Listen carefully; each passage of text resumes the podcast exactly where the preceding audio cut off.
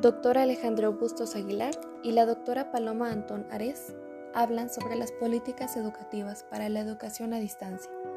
La educación a distancia utiliza herramientas tecnológicas y cada día alcanza nuevos avances de fácil acceso. Habla de la primera escuela virtual en 1991, la cual se llama el Cal Campus. En solo 26 años, la educación a distancia se ha posicionado como una estrategia mundial y un medio para abatir el rezago educativo y propiciar condiciones de democracia en grupos vulnerables. También nos habla sobre si la tecnología puede suplir la educación presencial.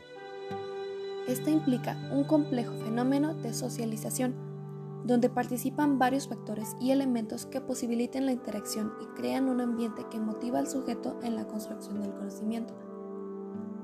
También nos habla de las políticas públicas, que son acciones de gobierno implementadas para buscar respuestas a las demás demandas sociales. Las políticas públicas pueden tender a democratizar las funciones del Estado en beneficio de la mayor cantidad de ciudadanos, en este caso los servicios educativos.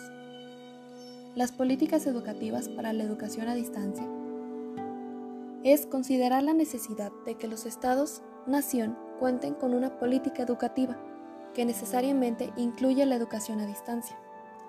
Aceptar los procesos de cambio de los sistemas educativos mediante el uso de la tecnología. La inclusión educativa y accesibilidad en las culturas digitales hablan de la inclusión, formación e investigación. Las tecnologías representan una posibilidad concreta de acercar oportunidades educativas con modelos a distancias a las comunidades remotas y en situación de marginalidad ya que su inaccesibilidad es una nueva e importante causa de discriminación social. Esto beneficia a las personas en general y de manera particular, aquellas que tienen necesidades específicas debido a una diversidad funcional. Es por esto que estos ponentes nos hablan de la eficacia de la educación a distancia.